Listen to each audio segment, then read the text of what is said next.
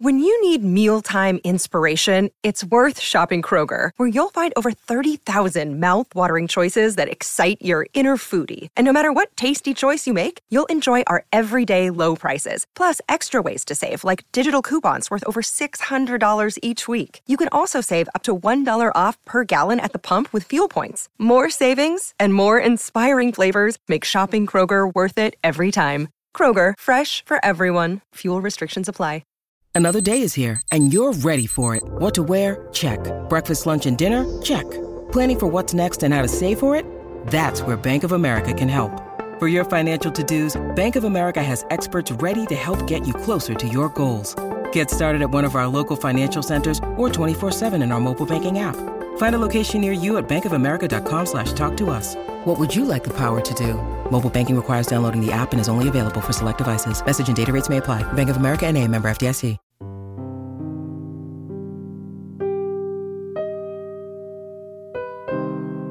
You're listening to the Wrong Station Pledge Drive. The Wrong Station is only possible with supportive listeners like you. Become a subscriber today by visiting patreon.com slash the wrong station. You'll receive access to bonus episodes, behind-the-scenes discussions, our new book club, and so much more. Today, The Wrong Station is proud to present Angular Diameter Distance by Alexander Saxton.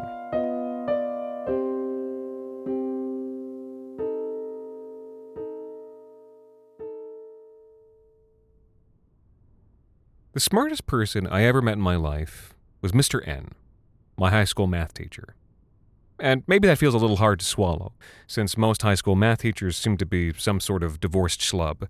But Mr. N had two degrees in optics and was a former chess grandmaster.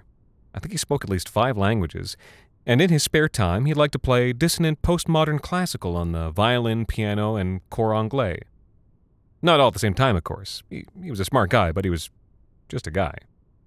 And maybe these bare facts give you a picture in your head of some tall and austere person, a disciplinarian and product of strict discipline himself. But that's not him at all. That's the furthest thing from Mr. N.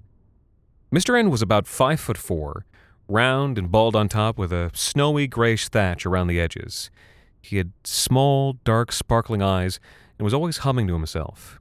He rolled through life like a low wave up the beach, completely egoless about his brilliance and achievements. Truly didn't even think about them. He just liked what he liked and spent his time doing what he liked. And for him, that was chess and advanced physics and music written in a 1317 time signature. I'll admit right now that I can't remember his real name, because it was something Tartar that had been Russified to something Russian. And in fact, I only just now realized 20 odd years later that when he told everyone to just call him Mr. N, it was actually a kind of desperately unfunny math joke. But I'm sure he thought it was hilarious. I'm sure it made him chuckle at least five times a day. Now, I, unlike Mr. N, have always been terrible at math. When I was in kindergarten, they tried to teach us basic arithmetic using these number boards, which were sort of boards with holes for pegs that were green on one side and red on the other. I slowly stole and threw away every one of the class's pegs, just popped them in the garbage. After that, they sent us home with sheets of paper with number boards printed on them. Well, my mom tried to get me to do the homework once. I ripped the sheets up with my teeth and scuttled away under the stairs like an animal. After that, she decided she wouldn't try to force me to do math again. Final example after my last year with Mr. N, which was grade 11, I had accrued a grand total of 48% in the class, a failing grade. Mr. N called me in, told me he would bump the grade up to a 50, but made me pledge a solemn oath never again to return to the math department. Friend, let me tell you, I would live to honor that pledge. But in the two years I'd taken Mr. N's class, I always got the impression that I was one of his favorite students. Maybe partly because I was so bad at math. I was a bright kid, I was interesting and interested, but I was just completely cut off from this realm of learning where he'd spent his entire life. It was like I was an alien to him. The closest analogy I can think of is this. Later in life, I worked as a janitor alongside this guy from Brazil who didn't speak a word of English, mostly just did our work and nodded politely to each other. And then one time, we were stacking chairs, and he found a little stuffed rabbit toy somebody's kid had left behind. He coughed to get my attention. Then, from his back pocket, he pulled out this chamois, and with complete seriousness, did the worst job I've ever seen of trying to make the rabbit disappear. It took me several seconds of blank staring to realize I was witnessing a, a bit, an incredibly stupid bit, exactly like the kind I've done with my own friends. And then the next thing I knew, the, the two of us were leaned against the stacked chairs, holding onto our sides, barely able to breathe for laughing. We were never able to speak the same language, but after that day, we were always able to communicate through a secret language of pratfalls and sight gags. And it was sort of the same thing with Mr. N. We both felt the unique delight that comes from understanding someone completely different from you. You are uh, always wrong, he used to tell me after calling on me in class. But you're always wrong in an interesting way, yes? And you know what? I took that as a compliment. Now, since Mr. N was a good teacher, he tried his best to make sure his failing students didn't actually fail, and so he always made himself available for an hour at the end of the day for any students who were struggling. And since at that point I had the absurd idea that I might go into the sciences at some point, I even took him up on the offer. Usually there were just two or three kids, often just me, and when it was just me, I'd derail the tutoring sessions by getting him to tell me stories about chess games he'd played, or by regaling him about the theory and praxis of improv comedy. He always listened. No matter how pointless another adult would have found what I was talking about, Mr. N always, always listened. He was the smartest person I ever met. Well, close to the end of grade 11, I was last kid in study hour, again, and fed up with basic trig, I derailed him with a question that took him so by surprise that I think nobody had ever asked him before. Maybe because it was sort of a rude question, but maybe because it risked a boring answer. But I was already bored, so I asked him anyway, and he paid me the respect of not brushing the question off, but answering it in full. And I think I might have been the only person to ever get that answer from him. I asked, Mr. N, how'd you end up teaching high school? You're too smart to be here. He blinked for a moment, looked at me. Well, uh, he began, the education of young minds is. I cut him off with a loud raspberry. He smiled and hung his head. Is uh, not exactly what I meant to do with my life. I was an astronomical researcher. So, what happened? Well, he began, you know I'm a defector, yes? From the Soviet Union? Precisely. Phew, that dates us both, doesn't it? And before I defected, I was working with the Russian Academy of Sciences at their astrophysical observatory in the North Caucasus. Well, the telescope there was the largest in the world at the time, and they say it's never operated up to its full potential, but that is. Uh... He waved his hand. Prevarication. The truth is, when I was there, it worked perfectly and took images of the depths of space which the Western world would not see until years later. At this moment, he shut his eyes, and I saw him tremble a bit with the memory of Caucasian winds. I loved it there. F- for me, that was paradise. Each day we saw deeper into the world, the cosmos, eh, the great order of everything.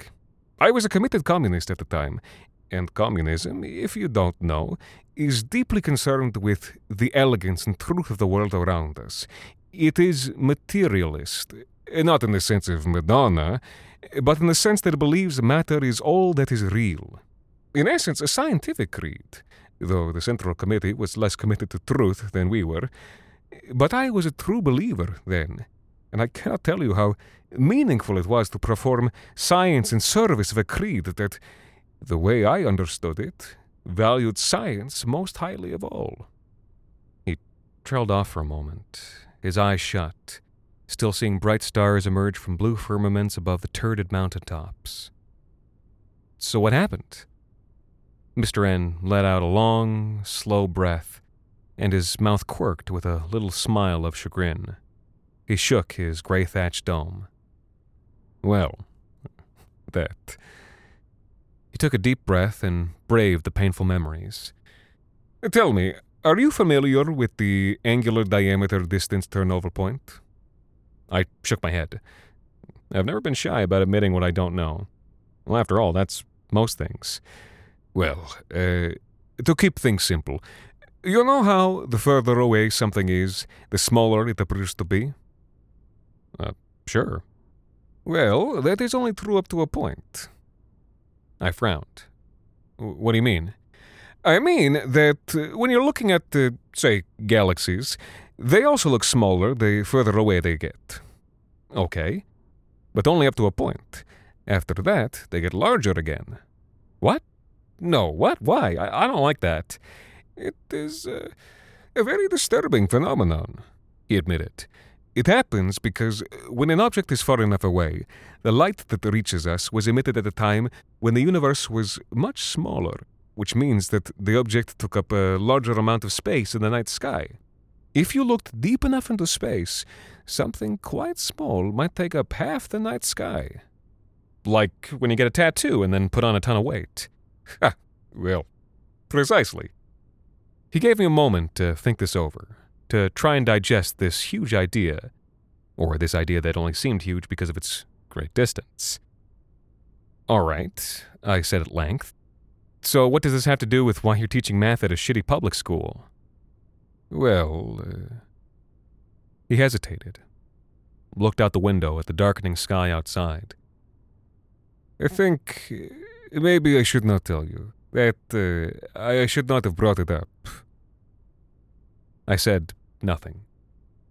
Just waited. He was a good teacher. One thing I knew about good teachers they believed in the truth. Uh, uh, but you have asked me directly, and I think it is wrong, even disrespectful, to dodge a question asked in a sensible and serious frame of mind. Even, here he smiled at me, when the asker does not apply that mind to trigonometry. Ah, that was all I said. I wanted to let him speak. He took a deep breath and then told me. When I looked into that telescope, he said, I looked deeper into space than anyone before me had, deeper than anyone would for many years after. And I saw something out there. Something past the turning point. Something far enough past it that it did take up half the whole night sky. You will never guess what it was. His eyes were hollow. He looked suddenly very aged, very gray and fragile. Uh, a galaxy? I offered. Black hole. He said, and his fingertips trembled as he gestured. But he said, I am telling you, what I saw, you.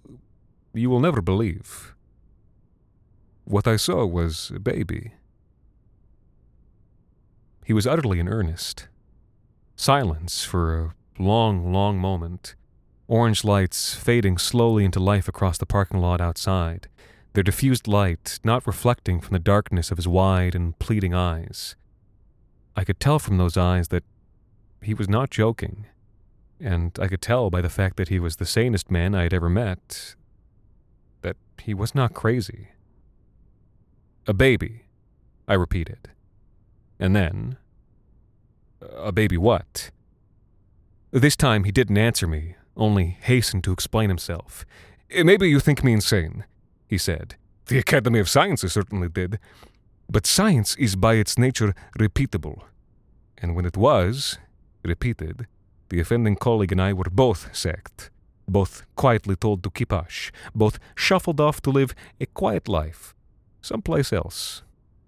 He flinched at the memory, that small gesture hinting at all he had lost the stars, the mountain tops, of course, and more. His colleagues, community, life's work, his particular faith, and perhaps other things unhinted at lost love or unrequited limerence. But telescopes have gotten way better since then, I said.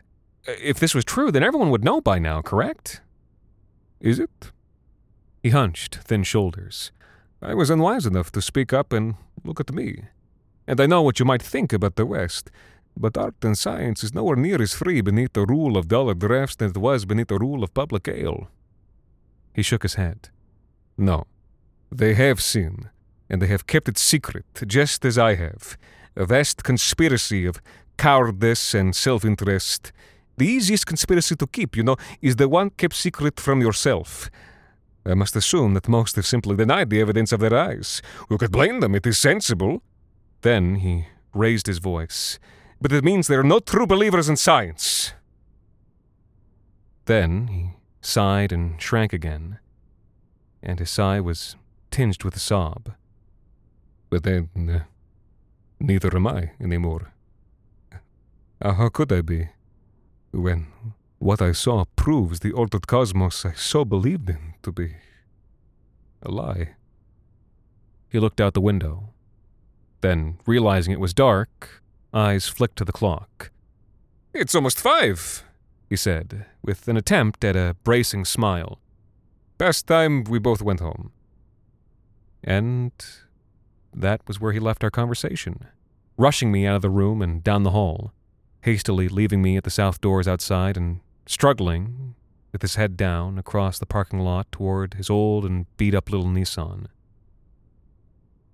Leaving me behind to stand and stare up at the velvet blackness overhead, the studs of poignant light. And out behind them, in the darkness, visible if you just had eyes to see, something great and strange and incomprehensible likely fully grown by now.